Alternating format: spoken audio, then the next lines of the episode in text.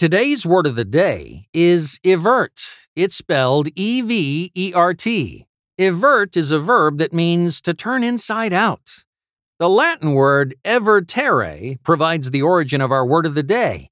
It means to upset or overthrow. By the 18th century, the word had been imported into English and had its meaning shift.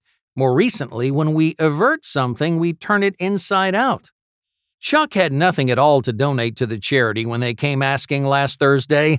To demonstrate how broke he was, he even went so far as to evert his pockets, showing that they were empty.